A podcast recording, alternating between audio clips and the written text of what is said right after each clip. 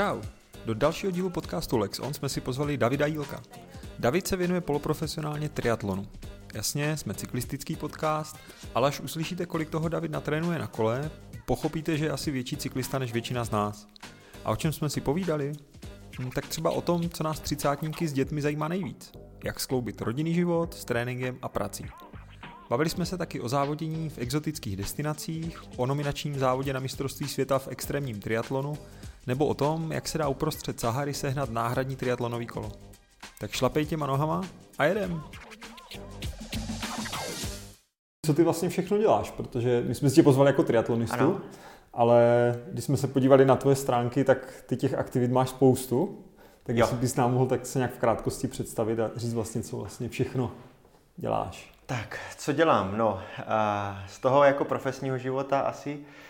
A, takže převážně to je ten sport a pomalu se na to vlastně po vysoké škole se mi na to začalo přibalovat další věci, které s tím sportem souvisely. V podstatě to bylo tak, že jsem po studiu se rozhodoval, jestli jako jít do práce normálně nebo se jde nějakou vlastní cestou, co se týče toho sportování a živení se tím jelikož tam byla nějak, nějaký potenciál, že by se to dalo nějak jako realizovat. Ale postupem času samozřejmě člověk jako zjišťuje, že nežije sám, potřebuje se nějak jako popíchnout, odpíchnout dál a dál. Ty nároky jakoby stoupají a člověk musí začít dělat něco jiného, takže v podstatě to plynulo z toho, jak jsem, jak jsem začal sportovat, tak jsem začal oslovovat nějaké sponzory, a aby to nebylo vždycky jednostrané, tak jsem se snažil to nějak spojit s nějakým obchodem, takže aby to bylo eh, v podstatě nějaký win-win. A, takže eh, s těma značkama, co jsem spolupracoval, jsem se snažil nějakou jako obchodní bázi i nastavovat a, a začalo se takhle pořád nabalovat, nabalovat, a až se to v podstatě začalo tak jako tříbit a, a vybíral jsem si z toho, co dávalo smysl a zůstal jsem u nějakých značek, které podstatě teďka doplňují vlastně nějakým způsobem ten rodinný rozpočet, to podnikání mm-hmm. a, a, a tak. Takže, takže v podstatě z toho, jakoby, aby to nebylo taková ta jednostranná podpora ze strany značek, ze strany nějakých jako sponzorů, takže to bylo jakoby oboustranné. No a do toho jsem začal uh, učit, takže učím v podstatě na Teďka je to půl úvazek, ale většinou to bylo lehce pod půl úvazku. A, takže tohle.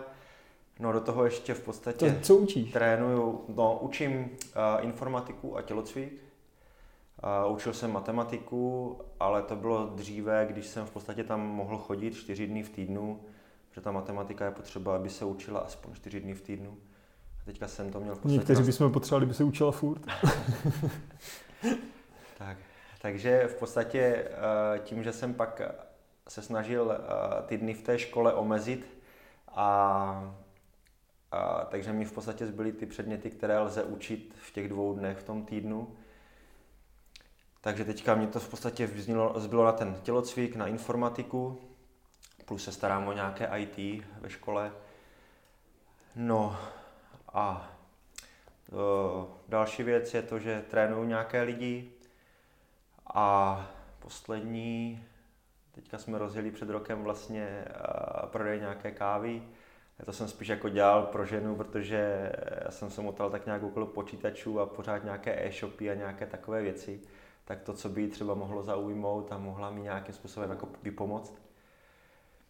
Takže jsme se rozhodli, že uděláme nějakou, tady s jedním, s jednou pražírnou spolupracujeme, kdy jsme si udělali vlastně svůj brand mm-hmm. a Uh, Normálně se prodej, to klidně řekni kdo. Uh, je to jíle coffee, jednoduché. a, a snažili jsme se to jakoby aplikovat na ty sporty, které já dělám a které jsou nám blízko, takže máme jakoby edici pro cyklisty, pro běžce, pro triatlonisty a pro milovníky hor, jelikož jsme tady z podhuří Jeseníku. Takže jsme uh, se vytvořili se nějaké speciální směsi, které jsou identické pro ty jednotlivé a druhý té kávy, nebo, nebo v podstatě ty, uh, pro ty disciplíny. Pro ty disciplíny. Aha. A, a aby to bylo něčím zajímavé a v podstatě jsme spustili nový e-shop, takže to necháváme tak jako organicky plynout a zároveň se to jako rozrůstá relativně dobře. A to v tomhle už jdeme jako rok. No a to je tak asi tak, jako co se týče té profesní části, asi všechno. No. Dobrý. Ty si to trošku nakousl, že asi v rámci triatlonu uh, žiješ hlavně z nějakého osobního sponzorinku, mm-hmm. uh, nebo jsi i třeba v nějakém týmu vedený. Jak to vůbec funguje v tom triatlonu? No já jsem to v podstatě, v podstatě od začátku koncipoval tak, protože tím, že jsem začal relativně pozdě s tím triatlonem a nespadal jsem, nebo v podstatě jsem musel vynechat tu disciplínu uh, toho olympijského triatlonu, který je v podstatě na olympiádě. A proč jsi to musel vynechat? Musel jsem to vynechat proto, protože do té olympijské disciplíny se rekrutují v podstatě bývalí plavci, nebo musí mít nějaký základ plavání, protože Následuje cyklistika a ta je povolená v háku oproti našemu mm-hmm. dlouhému triatlonu, kde je potřeba jezdit s 12-metrovými rozestupy a tady je cyklistika v háku a to znamená, když člověk jako vyplave dvě, tři minuty po, po té špičce, tak v podstatě ta špič už ne, ne, ne, není, prostě, šanci, není no, prostě možnost to dojet.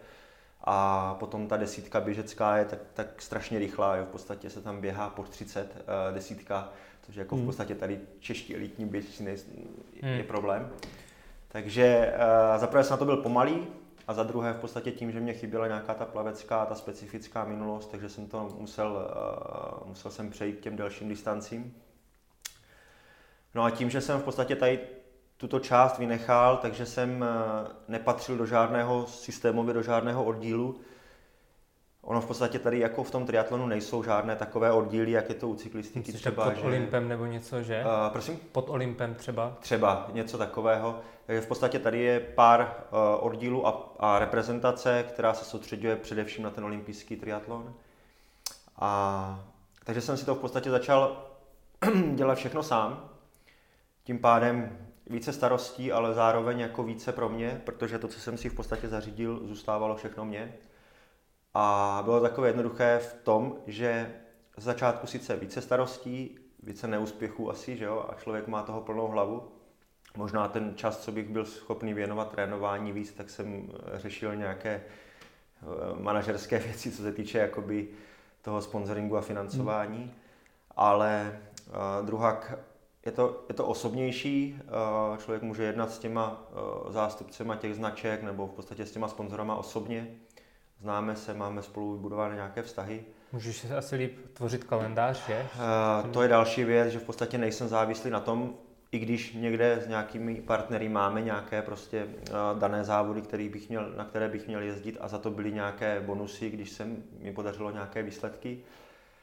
Takže, ale teďka už to tak není, v podstatě mám partnery tak, že je v úvozovkách nezajímá, uh, jak dopadnu na závodě, ale spíše to nějak jako dává jim smysl asi se mnou spolupracovat z nějakého dlouhodobějšího hlediska, což je pro mě ohromná výhoda v tom, že v podstatě nejezdím na závody pod nějakým tlakem a že v podstatě, když neudělám výsledek, a, tak nebudu mít co do pusy, že jo? takže takhle si to můžu plánovat tu sezónu sám a jedu na ten závod v podstatě s čistým svědomím nebo s čistou hlavou, že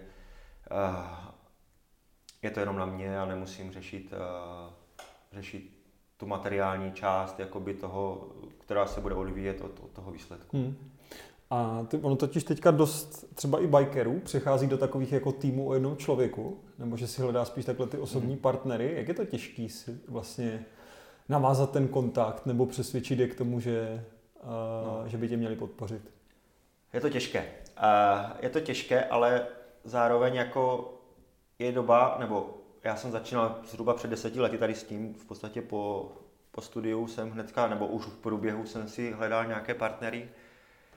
Nechci, měl jsem ča, samozřejmě štěstí, ale myslím si, že člověk, musí tomu člověk naproti a musí hledat. Je to prostě 9 z 10 od, odmítnutí, nebo možná bych řekl 90 hmm. z 100. A, a, takže, ale zároveň jsem se vždycky snažil aby to opravdu nebylo jako jednostranné, abych prostě nepřišel, řekl, chci po vás tady buď peníze nebo materiál a, a to je všechno a, a rok mě neuslyšíte a přijdu zase za rok, aby a, mm-hmm. a jako takhle to asi nefunguje, nebo funguje to možná krátkodobě, ale já jsem vždycky se snažil, aby to, mělo to pokračování delší dobu, abych to nemusel říct každý rok, abych prostě každý rok na podzim nemusel chodit a ucházet nějaké kolečko a řešit tady toto. A co se týče těch týmů, eh, teďka teda jezdím za, za jeden tým, za pražský tým. Je to v podstatě tým, který vlastní jeden člověk, který má, který má obrovskou eh, IT firmu v Praze.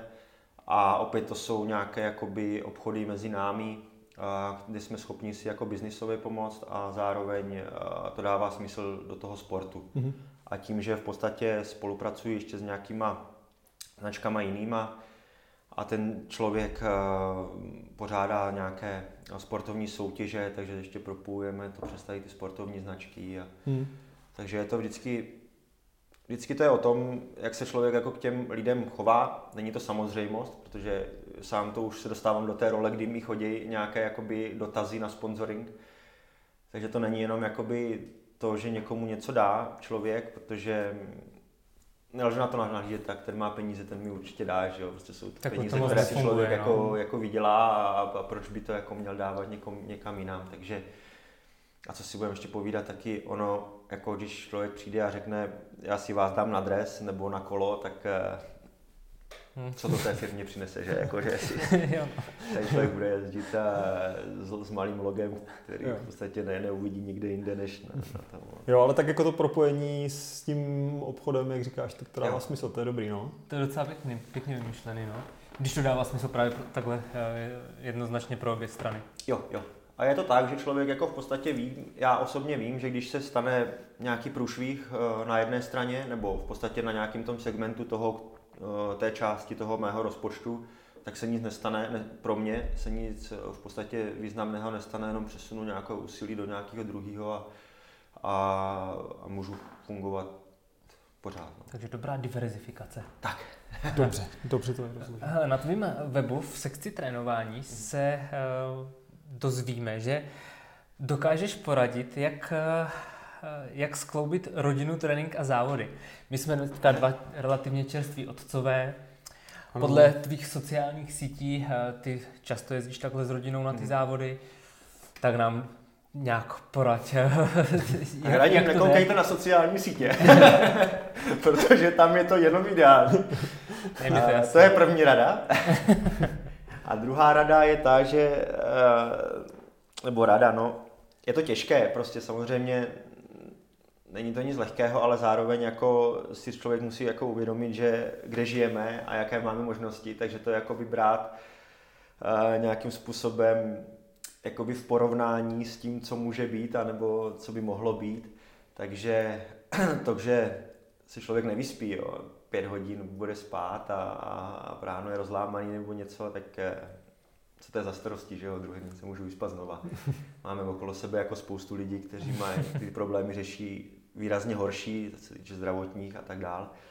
Takže je to našlapané, no jako víc dneska, že jo, jsem stával dneska v pět hodin, eh, jel jsem na šest plavat, přijel jsem z bazénu, vyhodil jsem malou do školky, jel jsem do školy, učil jsem od 8 do půl desáté, pak nám přijel štěrk, takže jsem musel vyházet, uh, udělat štěrk. Pak takže jsem, druhá fáze? Takže druhá fáze, mezi tím jsem skočil pro, druho, pro, pro Aničku do školky, a pak jsem jel na kolo na dvě hodinky, teď jdu sem, pak mám doučování z matiky, pak přečteme Harryho Pottera a jdeme spát. Takže, takže je to tak o nějakém tom plánování a, a o, o nějaké samozřejmě e, toleranci, že jo, prostě to je právě ten důvod, proč, e, proč e, se snažím brát tu rodinu sebou, bych mohl lítat po světě každý, v podstatě každý druhý týden, ale to prostě nejde, že člověk jako musí vědět, kam se vždycky, vždycky může vrátit, tak do té něho bude čekat, že jo? protože hmm. můžu udělat výsledky e, nějaké, ale za, za rok po mně neštěkne ani pes, když pak e, se v podstatě nic nestane, takže, takže v tomhle tom nebýt sobecký a e, trošku jako nebo ne trošku, hlavně myslet na tu rodinu, že jo? to je v podstatě to, hmm. to, to zásadní. Takže tohle není spíš tréninkový plán, ale takový jako no, je to, time management. Jako je to, je to time management, ale zároveň se to pojí s tím tréninkovým plánem. Jo? Ono v podstatě člověk mi řekne, no, ty nemáš pořádný zaměstnání, jsi jako v podstatě profík, poloprofík, ale uh, já to vždycky připodobňuji tomu, že samozřejmě mohl bych, já bych si našel čas na 30 hodin tréninku týdně, jo, prostě hmm. určitě jo. Ale za prvé bych nebyl doma tak často, určitě bych asi nevydělal takové peníze, co bych potřeboval, aby ta rodina byla spokojená, aby jsme žili nějaký normální život, který bych si jako představoval. Takže je to o nějakém tom balancování, co kdy a jak si můžeme dovolit a vždycky jako mít nad sebou takovou tu, tu ruku, co jako je fakt jako důležitý a jestli je důležitý je teďka fakt jako na hodinu nebo na dvě na kolo, anebo prostě pomoct něco doma, nebo já nevím.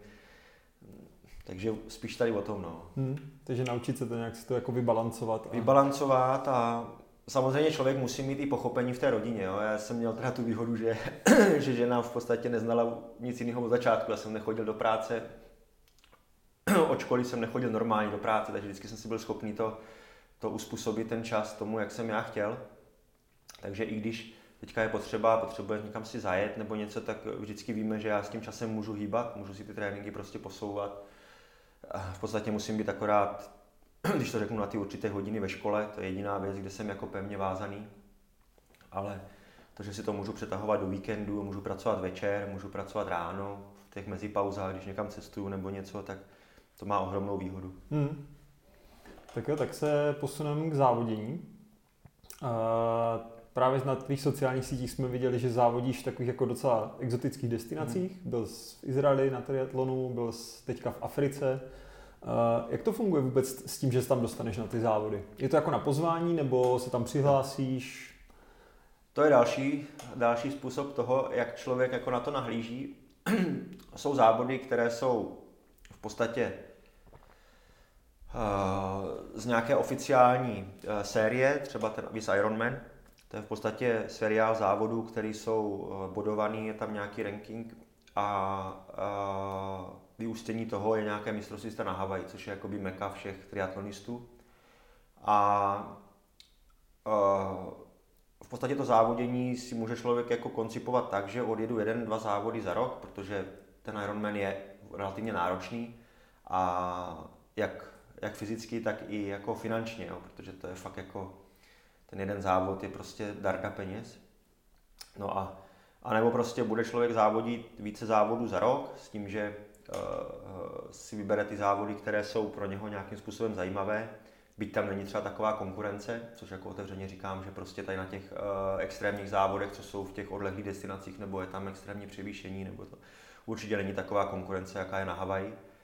Ale zároveň i, ty, i, tyto, i tyto závody už mají svůj světový pohár, co se týče třeba těch extrémních triatlonů, se teďka začal jako orientovat na to. A mají i svoje mistrovství světa. Takže já to beru, to závodění pořád čistě pragmaticky. Já jsem si vyzkoušel i tu část toho Ironman oficiálního závodění, když jsem začínal, tak v podstatě tam byl systém toho, že člověk jako závodil, sbíral body za celou sezónu a pak se udělalo prvních 50 uh, elitních závodníků, jako co měli profi licenci a ti mohli na Havaj, plus se tam nabalilo dalších 2900 profi, amatérů. Hmm. Takže tam bylo v podstatě z toho z těch 3000 závodníků je tam 50 profiků a 2900 amatérů, kteří se tam nominují buď na nějakých závodech, anebo uh, přes nějakou jako charitu a nějakou to, uh, no, mm, výběr, nějaké losování. A v podstatě je to, je to jenom o tom, jaký si člověk jako vybere ten systém. Tady toto mě přestávalo dávat smysl v, uh, tehdy, když jsem si řekl v podstatě, že dalo by se to tím počtem těch závodů. Já jsem byl schopný nebo zvyklý závodit relativně často.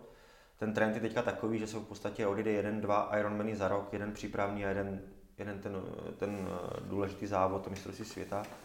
A já jsem jich jezdil třeba během roku 8, 9 a, a dalo se to tím počtem nazbírat, ty mhm. body. Mm-hmm. Samozřejmě muselo to být zase destinace, které nejsou tak jako atraktivní a tak, ale, ale dalo se to nějakým způsobem. Tak ale to tím muselo fyzicky úplně odrovnat, ne? Uh, ono člověk jako když, když má natrénováno a přistupuje k tomu, že uh, že v podstatě byly, byly, byly měsíce, kdy jsem závodil každý víkend jeden Ironman a jezdil jsem prostě po celé Evropě a kde jenom ty, pře, ty, ty takže jsem hmm. třeba měl čtyři, čtyři víkendy po sobě a čtyřikrát jsem měl Ironmana v těch, eh, v těch čtyřech uh, víkendech. Ale člověk na to musí mít natrénováno a musí vidět, že ten výkon není prostě stoprocentní a musí k tomu mít adekvátní regeneraci a musí k tomu přistupovat tak, že v podstatě závodí další týden, další, další, další. Hmm. Takže ale toto mi přestalo dávat smysl tehdy, když vlastně změnili systém toho bodování a teď se v podstatě boduje tak, že, že na tu Havaj se rozdávají normálně sloty, takže člověk musí být první, druhý v absolutním pořadí celého toho závodu nominačního a dostane v podstatě vstupenku jo. na Havaj v té profi licenci. Mm-hmm.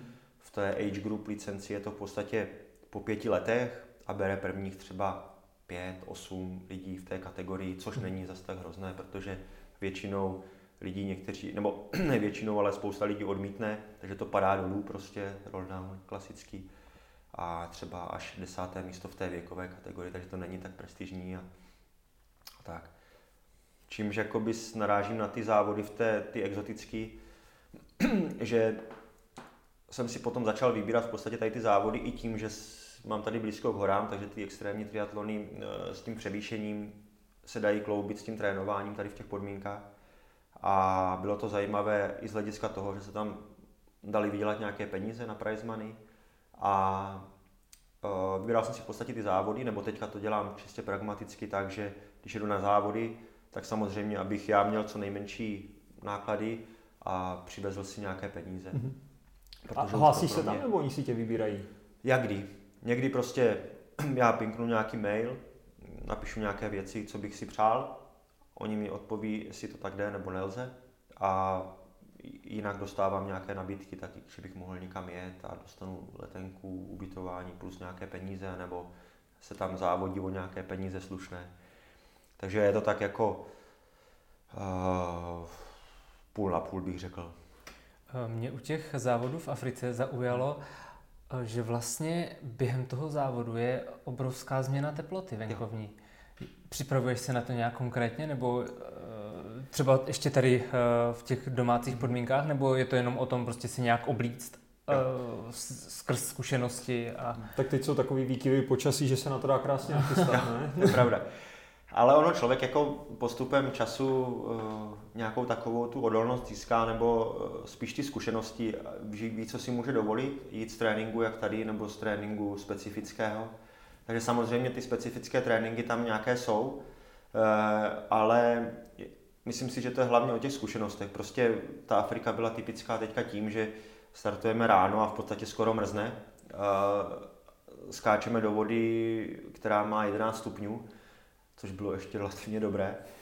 A, takže jako v podstatě plaveme v neoprenu, máme rukavice povolené, ponožky neoprenové, ta voda má teda 11 stupňů, vylezáme ven a vzduch má plus minus 5, 6 stupňů, takže tomu se adekvátně člověk oblékne.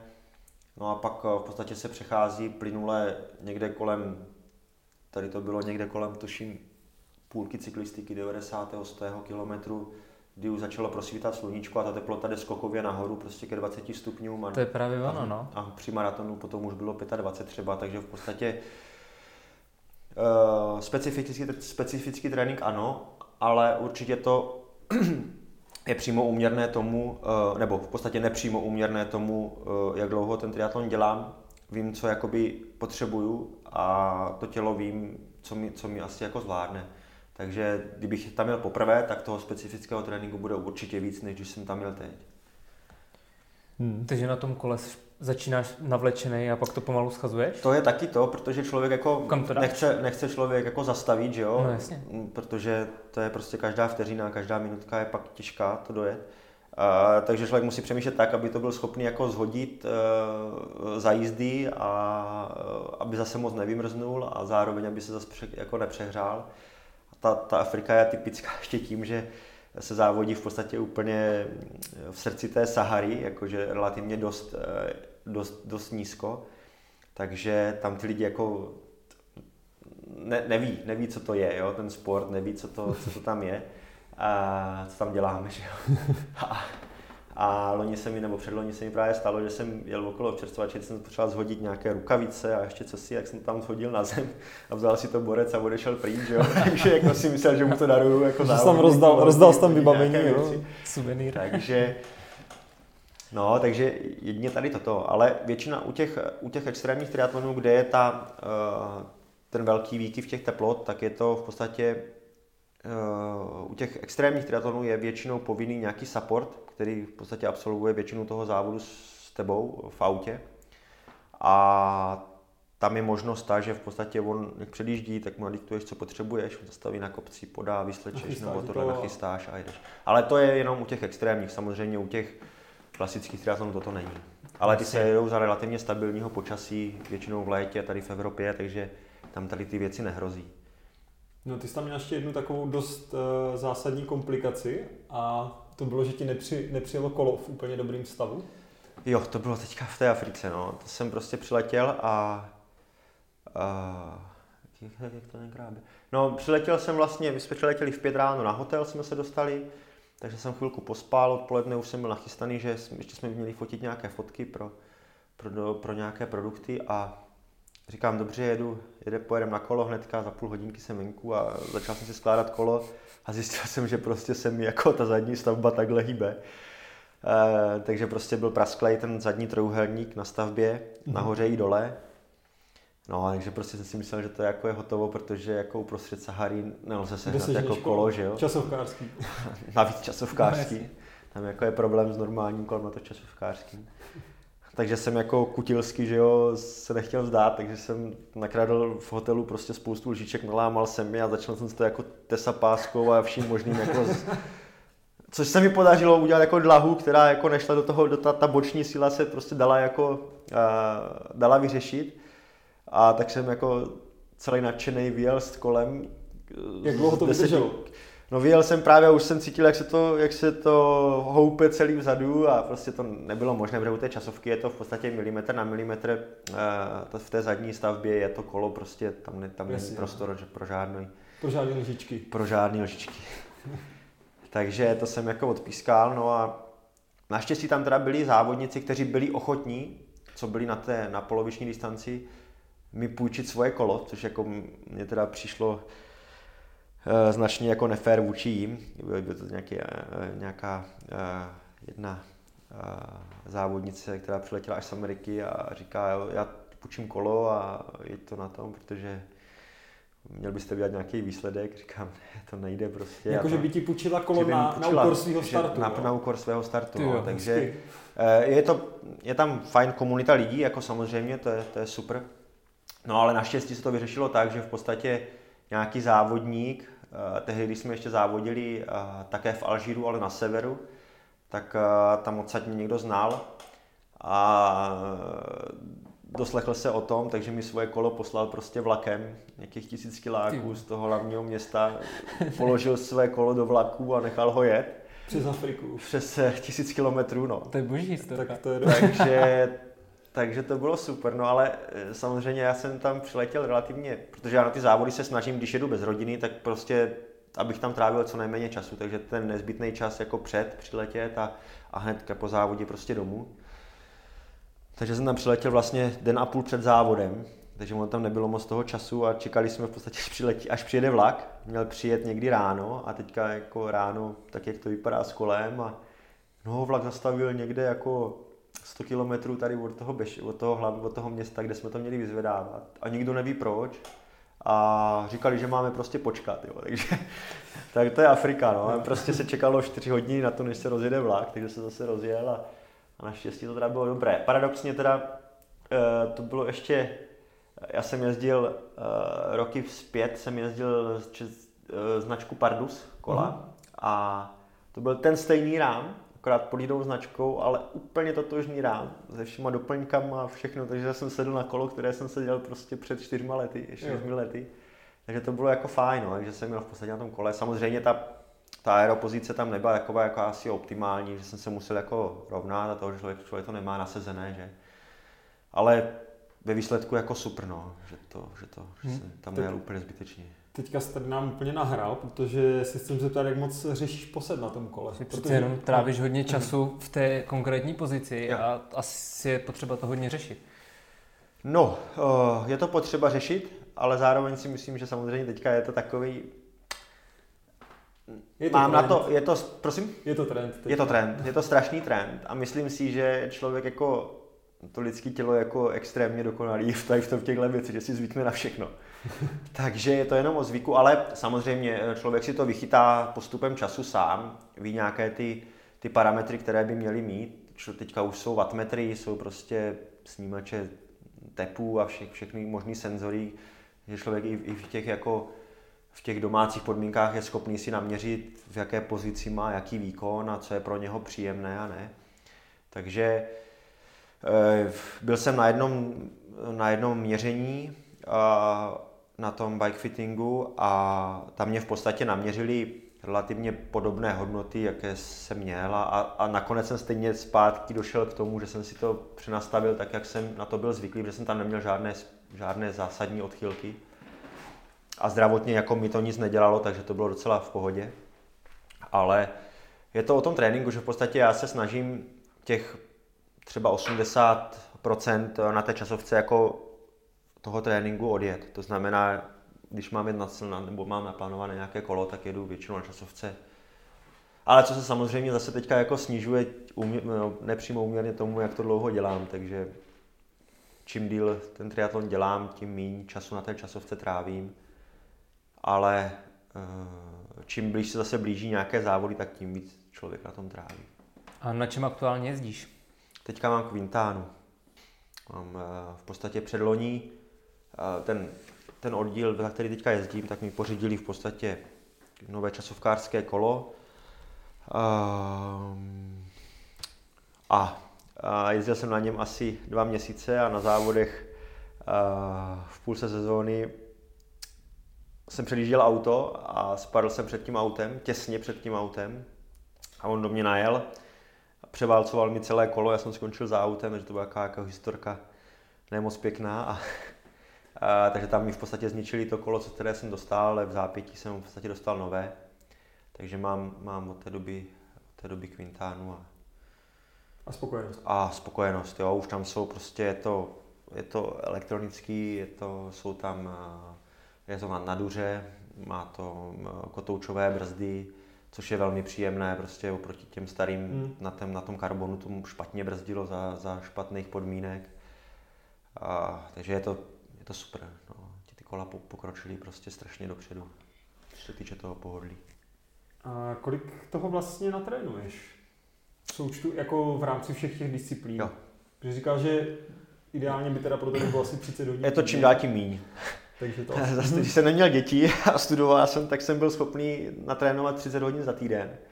A teďka je to v podstatě tak, že to mám rozfázované před nějakým důležitým závodem, nebo respektive tak, celý týden mám nějakou optimální zatížení od nějakých prostě 17 do 20, 21 hodin. A čím blíže k závodu, tím více, tím více přidávám. Mám tam nějaké jakoby škálu toho tréninku, kterou, kterou, nebo, nebo systém toho tréninku, který dodržují. A obecně je to v číslech, pro mě je to třeba nějakých v té, v té krajní hodnotě toho, nebo kdy, kdy jakoby mám toho objemu nejvíce, tak teďka je to opravdu kolem těch 23 hodin max, jo, prostě víc, víc, víc už nezvládám. Nebo zvládal bych, ale, ale bylo by to na úkor, na úkor rodiny. A poměrově mezi těma disciplínama? Je to zhruba od 300 do 400 km na kole za týden, od 70 no, bývalo do stovky naběháno, teďka je to většinou těch 70-80 a naplaváno kolem těch 15 km, no 15 až. No, 15 to je týdně tohle všechno, týdně, týdně, dohromady týdně, týdně, ano, ano. Aha. no, je to taková to ta... No. Tak to klobouk dolů teda. No, tak je to, je to přímo uměrné tomu času. Prostě hmm. tolik, kolik je času, tak tolik se natrénuje. To jsou ty hodnoty, které v podstatě jsou v tom tom no, dva týdny před tím závodem, tři týdny, kde mm. ten mhm. objem jakoby v tom, ten, to zatížení je největší. Jo, to je fakt Teď to jsem teda dost, dost překvapený, to je fakt to jako... jsem taky nečekal. No, no to, jsou, to, to tak je, no. no.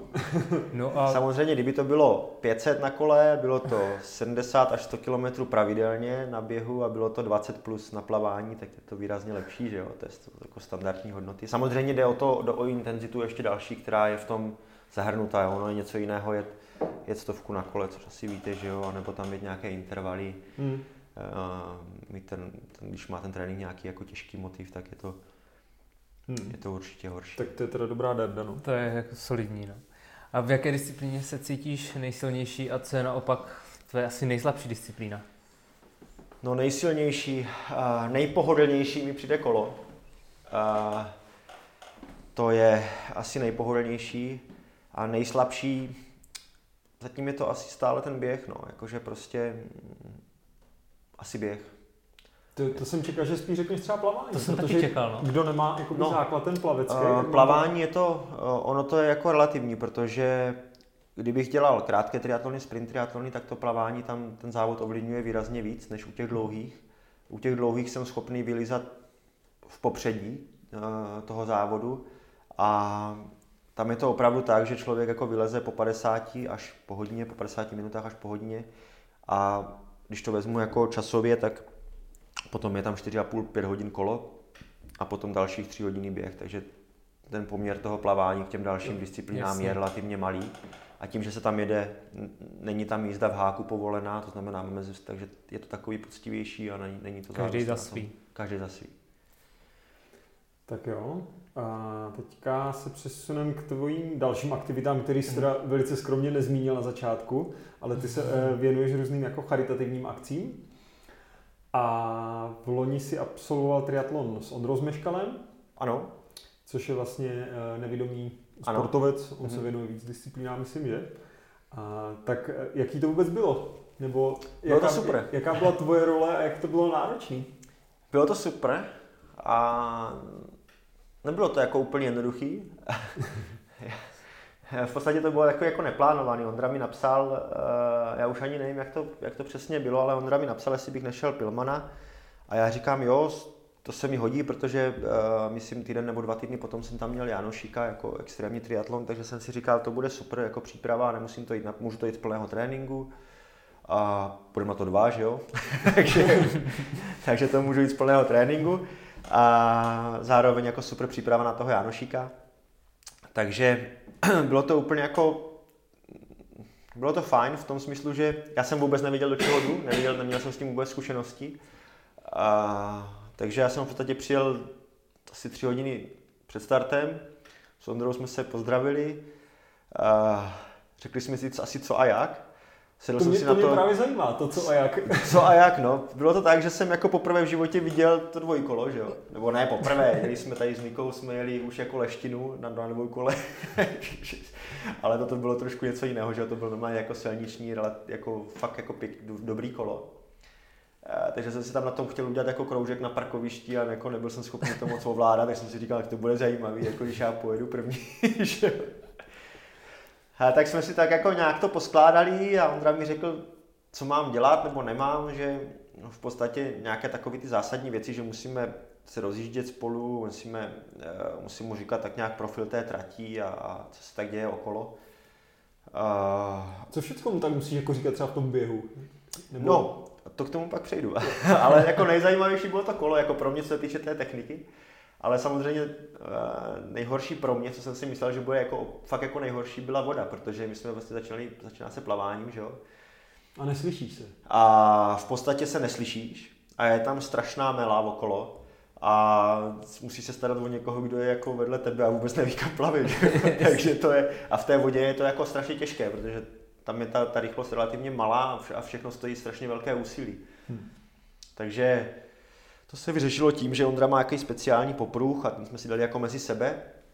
Takže já jsem trošku lepší plavec, takže jsem ho jako relativně za sebou táhnul, takže on věděl, kam má jít. A to bylo jaký komický, že jo, při tom rozplavání, my jsme šli vedle sebe a takhle jsme mi natáhlou tu gumu. A já jsem plaval vedle něj, říkám, no nic, a teď plav, plaval proti nám závodníkám a jsme ho tam málem jako oběsili na té gumě, že jo, jsem si to vůbec neuvědomil, že nemůžeme pouštět mezi sebou někoho. Takže to.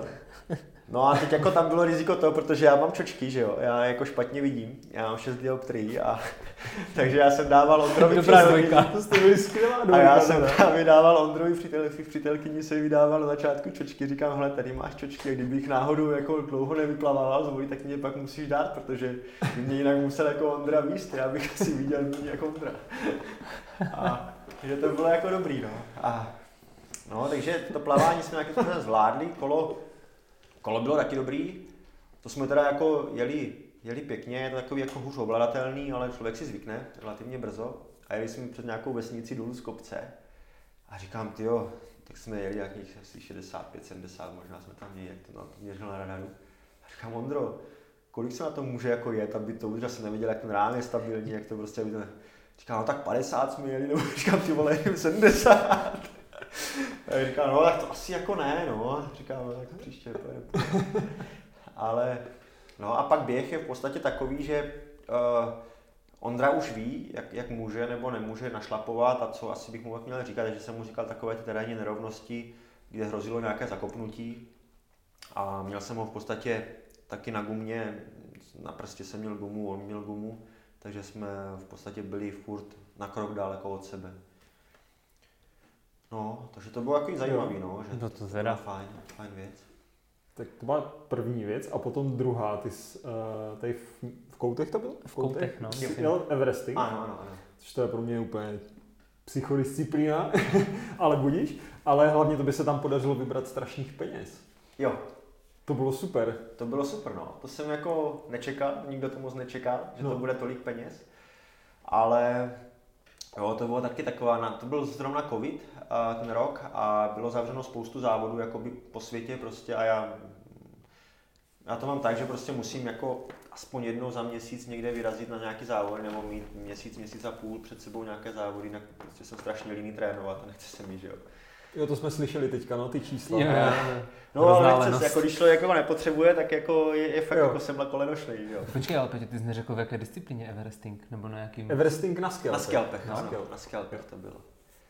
No a tak jsem jako pořád vymýšlel jako co, aby to mělo aspoň nějakou jako eh, nějakou dobu trvání, to znamená, chtěl jsem se přiblížit tomu Ironmanu, to znamená nějakých 10 třeba plus hodin. A zároveň jsem si říkal, tak jako proč to nespojit s nějakou dobrou věcí a jsme tak šli za skelpy s kamarádem a on říká, tak, tak když, ví, když půjdeš, tak já ti za každý metr nastoupaný dám nebo dáme 10, 10 nebo stovku, ne, nějaké, jako, jako nějakou číslo, jako nějaká firma, 10 korun, nějaká firma. A říkám, tak jo, tak, tak jdem do toho. A já jsem uh, oslovil ještě, jo, protože pocházím ze Zábřeha, že jo, mám tam, uh, mám tam dobré, uh, dobré vztahy ještě se Zábřem, městem Zábřeh, takže jsem oslovil uh, Lucku Magdalovou, která se jim stará o nějakou propagaci celého města takže ta se to vzala do svých rukou, oslovila Olomoucký kraj ještě, mimo jiné já jsem teda jakoby čerpám nějaké dotace z Olomouckého kraje, takže taky s nima spolupracuju tady v tom. A nabalila se na to spousta dalších věcí a už než jsem, než jsem v podstatě začal, tak už bylo vybráno jako fakt jako hodně peněz, tuším, že to bylo kolem 300 tisíc nebo tak nějak. Tak jsem říkal, jo, tak jako dobrý. A to jsem ještě ani začal, že ono už to pak samozřejmě tak nerostlo, ale ale ten zájem to zbudilo a vybralo se fakt jako fakt pěkný peníze, takže to jsme byli jako rádi, no, že to Jo, to, bylo, to bylo fakt super. No, to jsem, jako, jsem viděl tu částku, kterou si podařilo vybrat. Jako ne, fakt jsem to nečekal ani jako to. No. To myslím, že spousta uh, lidí, co dělá Everesting, si tady o těch částkách pro charitu, tak si jo. může nechat zdát, že? No, no, no. Fakt to... Uh, to pěkně sedlo. Mělo to smysl, no. Zkoušel se Everestingy na kole? Neskoušel. Ale byla tam ta varianta, že jsem měl strach, že nebude sníh, takže jsem měl jako variantu, že kdybych, eh, kdyby nebyl sníh, tak bych to odjezdil na kole. To byla jako, jako druhá možnost. Pěkný, pěkný. Kolik to bylo těch sjezdovek? Ty jo, tak to si nepamatuju. Ale... Myslím, že tam je to tak 500, ne? Na, Asi na tak jeden. 17, 17, 18 sjezdovek, nebo tak nějak. Mm. Tuším, tuším, že tak nějak bylo. No. Mm. Bylo to lehce pod 100 km jako vzdálenostně. Uh, lidi, co, nebo triatlonisti, co jezdí dlouhý triatlony, jako třeba ty, tak uh, se tak jako vždycky říká, že se s věkem uh, zlepšují, ne? že bys byl nějaký starý, ale už třeba cítíš na sobě, že třeba ty vytrvalostní hm, hodnoty jsou lepší než třeba 5-10 let zpátky? Asi úplně nemyslím, že to je jako, že se zlepšuje ta fyzická připravenost, ale myslím si, že ta mentální spíš. Že člověk jako je schopný jako snášet víc, než, než by býval byl dřív. A možná i zkušenosti, ne, tady v té disciplíně. A další věc je zkušenost. Jo? Takže ta, ta mentální připravenost si myslím, že hraje obrovskou roli s tím přibývajícím věkem. No a kolik teďka tak dáš závodů za rok? No, e, nepočítám-li do toho, samozřejmě chodím, jak je možnost, tak nějaké takové ty chlapáky a tady ty běhy a, nebo cyklistické závody, to už teďka moc ne. Ale občas plavecký závod, takové ty lokální triatlony, takže v podstatě jako bývalo to každý víkend nějaký závod, aspoň přípravný nebo ten mm-hmm. dlouhý, takže to bývalo třeba nějakých já nevím, jestli 50 závodů za rok nebo kolik. Teďka jako je různých to, prostě teďka, disciplín. Tak, tak, jo, teďka je to tak možná třeba polovina, protože říkám, no prostě mm, ten čas na to není a, a, a ale co se týče těch dlouhých, tak těch Ironmanů, já nevím, třeba 4, 5, 6. Mm-hmm. A baví tě víc jako silní, nebo silnější jako klasický Ironman, nebo ten terénní? Uh, terénní Ironman nejsou. Nebo jako uh, terénní triatlon. Triatlon, jo. Uh, určitě to jsou ty Ironmany, protože je to, je to delší a na ten, na ten terénní nemám takovou tu výbušnost a netrénu na to, to, co bych jako měl, nebo mm. co bych potřeboval trénovat. Takže to je, to je jasný, protože když to přivedu na, na cyklistiku, tak ten, kdo jezdí cross country nějaké, tak určitě na nějakým etapáku by asi jako tak by mu to no. nevyhovovalo tak, jak... Jsou to jiné disciplíny. Jsou to jiné disciplíny. Eh, ty jsi ambasadorem, myslím, MySasy? Ano. Uh, vysvětlil bys, o co jde a v čem je ta aplikace užitečná? Je to, v podstatě, já jsem byl u toho, když, ta, když to začalo, když to začalo v podstatě pronikat, ta, ta aplikace, když u toho zrodu. Uh-huh.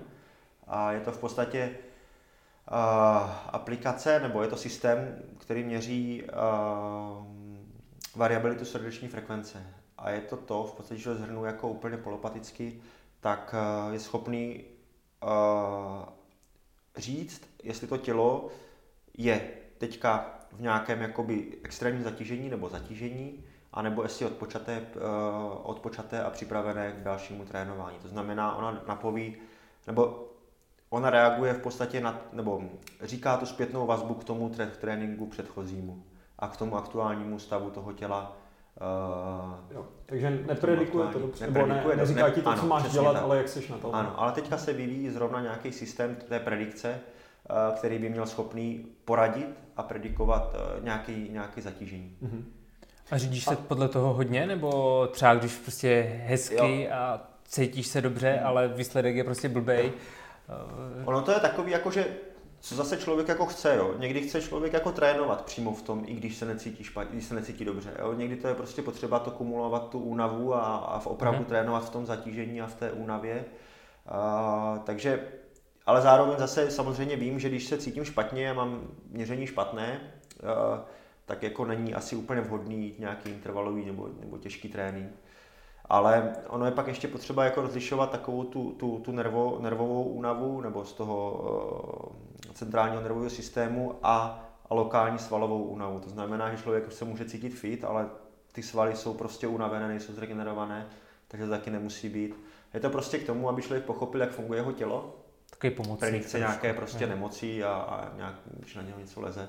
Takže je takový pomocník k tomu pochopení toho těla. Je to v podstatě je to v podstatě opak těch uh, měřících přístrojů, které máme jakoby k dispozici wattmetrů a, mm-hmm. a, a, a snímačů frekvence a tachometrů a různých těch věcí. A jak k tomu přistupuješ, když se ti to rozchází? Jako s takovým tím psychickým rozpoložením, že ráno prostě se pro, probereš, mm-hmm. cítíš se jako fajn, těšíš se třeba na ten trénink a teď uděláš to měření a prostě, protože jo, tam jo. se to měří vlastně ráno, že to je po probuzení a prostě ti to hodí, jako že by se měl hodit do klidu, odpočnout si? Já už se jako, přiznám se, já se neměřím už jako nějak extrémně často, většinou se měřím blízko k tomu závodu, abych byl schopný jako ten trénink mít co nejkvalitnější, ale Uh, ono je na to potřeba nahlížet jako ze dvou směrů. Člověk jako, když chce závodit a chce podávat nějaké výkony, tak musí něco otrénovat. A je jedno, yes. jestli prostě u toho v podstatě má tepovou frekvenci 150 nebo 180 nebo 120 ale jakmile nedosáhne toho výkonu, nebo toho tempa, nebo toho daného, prostě ten, ten výkon nepodá, tak prostě ten závod nevyhraje. Jo? Takže jako někdy to, mm-hmm. to tělo a ta, ta reakce toho těla musí jít stranou a, a je potřeba jako dbát na tu, na tu hodnotu. A někdy, když prostě je potřeba už pak, je to 14 dní před závodem, 10 dnů před závodem, kdy už vím, že prostě jako v podstatě nic nenatrénuju a je potřebu to vyladit, aby to tělo fakt fungovalo dobře, aby ten trénink měl ten efekt, tak pak to, pak to dává smysl. Takže je takový jako balancování mezi tím, co je potřeba a co a, a, co a jak a kdy hlavně. Mm-hmm. Na co dávat větší důraz, jakoby jestli ten momentální momentálnímu stavu těla nebo, nebo tomu, co potřebuju, aby se mi to hodilo do toho tréninku. OK. Teďka přejdeme asi k tomu uh, bloku otázek jako technicky to přímo k tomu triatlonu. Mě by zajímalo, jak, se, jak bys doporučil někomu, aby mohl začít s triatlonem. Protože přece jenom je to kombinace tří jako dost rozdílných disciplín. Jak vlastně s tím vůbec začít, nebo co, co je potřeba? Začít jednoduše, vyzkoušet si to. A když člověk Eh, určitě. Eh, je spousta lokálních závodů, které jsou koncipované právě proto, když člověk chce začít, aby si to mohl vyzkoušet. To znamená, to plavání je tam eh, zkrácené na tu minimální vzdálenost, která je prostě, kterou je schopno odplavat každý člověk. A cyklistiku většinou člověk zvládne a běhat nějak to odběhne, odejde. Tam je, nej, tam je nej, nejrizikovější je ta voda, že člověk, aby prostě nebyl nějaký průšvih ve vodě. Ale na to myslí právě tady ty lokální závody, kde to plavání je fakt jako malinký takže člověk, když jako uplave v bazéně ve vodě 200, 300, 400 metrů, tak může jít na závod a vyzkoušet si to. Určitě jako začínat na těch lokálních závodech a ta komunita těch, těch lidí, kteří dělají ten triatlon, jsou fakt jako fajn lidi, takže oni jako fakt poradí, když přijede, se ptáš se, co potřebuješ nebo tohle, tak každý bezostyšně poradí a pomůže, takže to si myslím, že není vůbec jako překážkou. No a jak na střídání disciplín? Která je pro tebe lepší a který horší z těch dvou střídání? Jo, uh, to je asi v podstatě už jedno úplně. Člověk už to má automatizované a takový ten přechod je... Člověk se jako po té době, uh, když to bereš na ten Ironman, tak v podstatě po hodně plavání už toho má dost, takže se člověk těší na to kolo, takže se převlíkne, no a pak po 180 km je rád, že z toho sleze, že jo. No a pak už se nějak dobělha do cíle. Co změny pro to tělo, pro ty svaly? Dá se to natrénovat? To se dá určitě natrénovat. No. A vy, a... Na, vy si na to chystáte jakoby na konci toho kola, že jedeš buď třeba jiný převody, nebo něco takového, to, jakoby... Jo, já jsem tady tohleto v podstatě trénoval tím, že jsem často závodil a tím, že jsem objížděl tady ty triatlony malé, takže jsem v podstatě hm, ty specificky přechodové tréninky nechodil moc. Ale eh, samozřejmě v tom tréninku, když teďka trénuju nějaké kluky, kteří začínají s tím triatlonem, tak je, je to, nebo lze to natrénovat. Člověk přijde z kola, hned se převlíkne a jde běžet. Jo? Má tam mhm. nějaký motiv běžecký, může si dát nějakým způsobem tu část uh, nebo závěr toho kola, ať už těžší nebo lehčí a potom následně, aby viděl, jak to tělo reaguje na, to, na, ten, na ten běh. Ale je to v podstatě jenom o tom tréninku. Jsou, jsou specifické přechodové tréninky, které v podstatě se dělají jako třeba čtyřikrát se to může otočit, jo? koloběh, koloběh, mhm. koloběh. Mm-hmm. A, a... a přímo při tom závodě? Jako Jestli prostě na tom kole už se nějak chystáš na ten běh? Určitě na to myslím, že v podstatě jdu na běh. Třeba tak posledních 10-15 minut na tom kole už se začínám trošku protahovat, začínám přemýšlet na tom, na tím, kde mám vlastně vůbec jako věci a jak to udělám, jako jak to v podstatě, bych neudělal nějakou technickou blbost.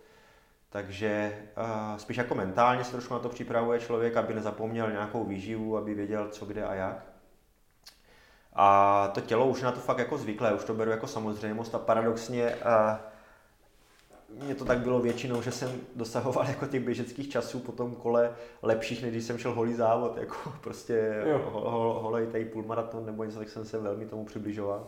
Tam nebyly nějaký markantní rozdíly. Hmm. No a potom v tom depu, mně přijde, že tam je strašně velký prostor pro nějaký, jako, až bych řekl, trapas takový to, že vidím nějaký záběry, prostě někomu tam se zakutálí helma, jo. teďka prostě mu tam spadne kolo jo, a snaží se soustředit hmm. na to, jak se obuje, teď mu prostě se nemůže dostat do těch bod nebo něco takového. Máš na to nějaké tady typy, je to, triky? Je to, čím kratší závod, tím to depo je, má větší význam jako pro ten, v tom celkovém eh, závodě.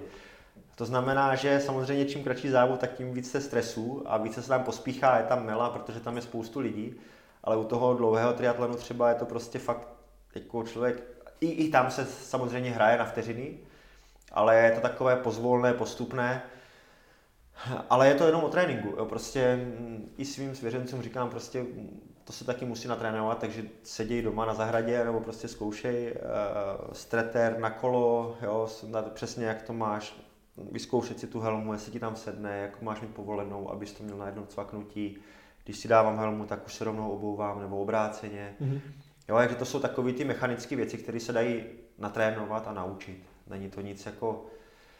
Uh, chce to jako myslet, přemýšlet u toho, nemůžu prostě přijet jako úplně vygumovaný v podstatě jako do depa, že jo, a teď nevědět, kde mám tašku, kde mám prostě kolo a pobíhat tam zmateně a uh, toto asi jako ne, takže, takže jako u toho mít, mít zapojenou hlavu. No.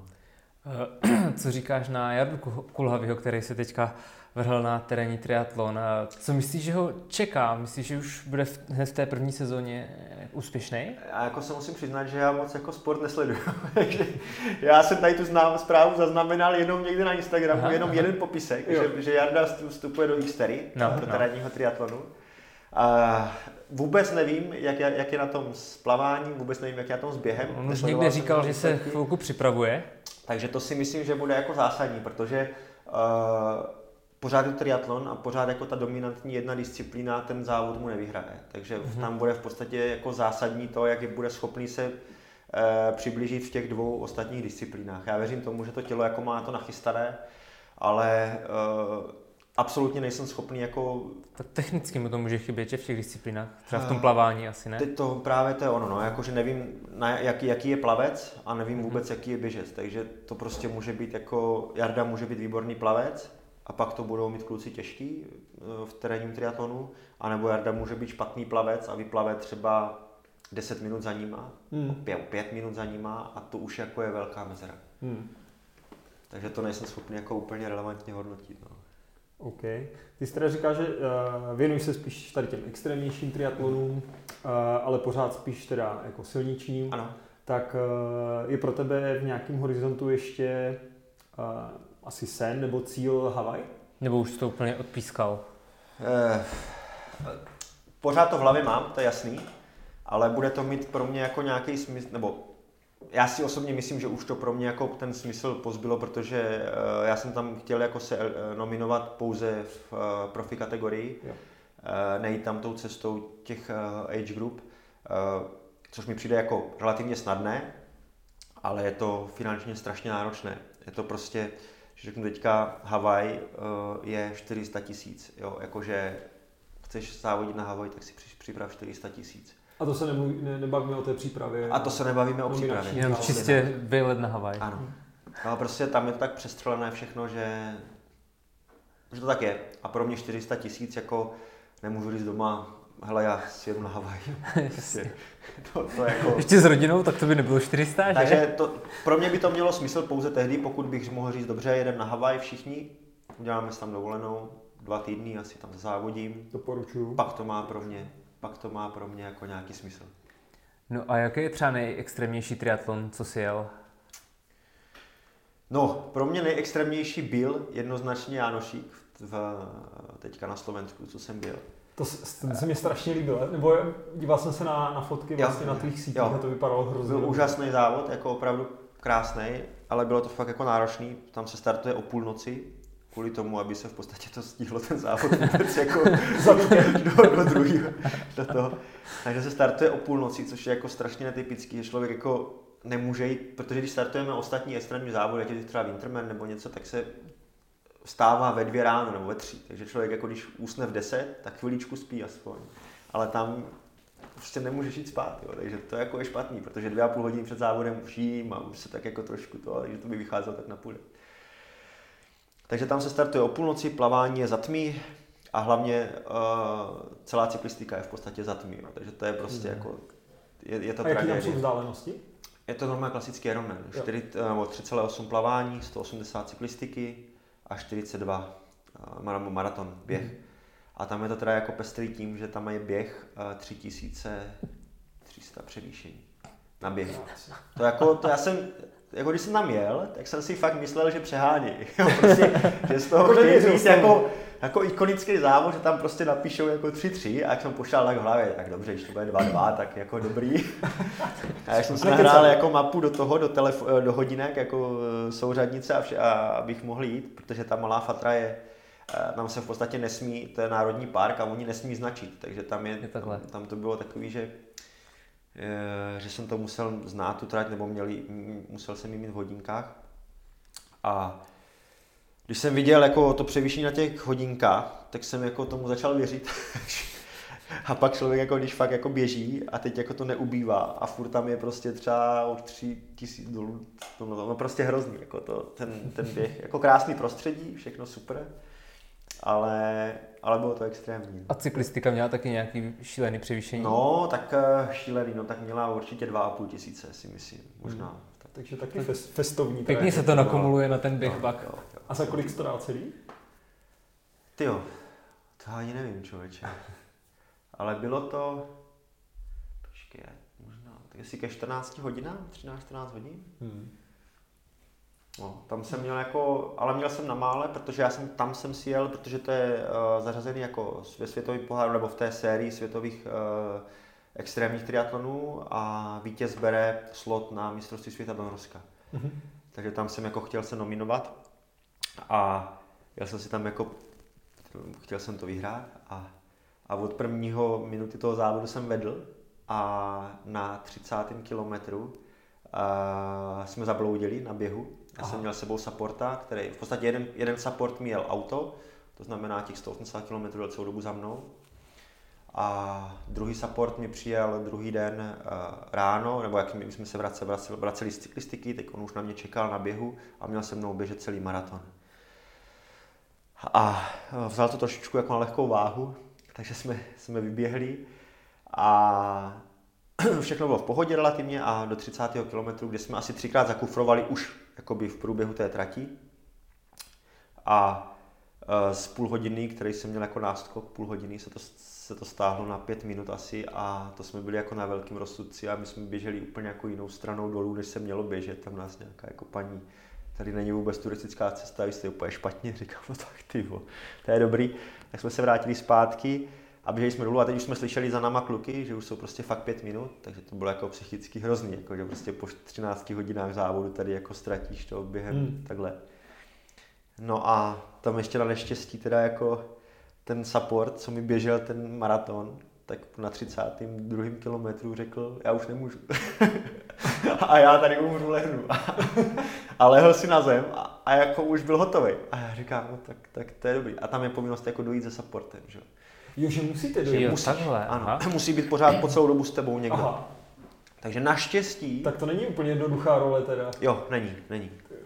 E, naštěstí teda ten klučina, co měl auto, tak říkal, já zaparkuju auto, až mě nebudete potřebovat, protože on nám sem tam dovezl ještě nějaké jako jídlo a to. Mm-hmm.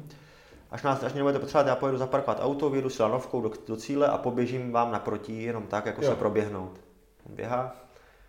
No a takže na 35. km, na 32. kilometru mu volám, Pepo, ty jako tady kamarád umřel a jako ne, nemůžeme jít dál, kde jsi?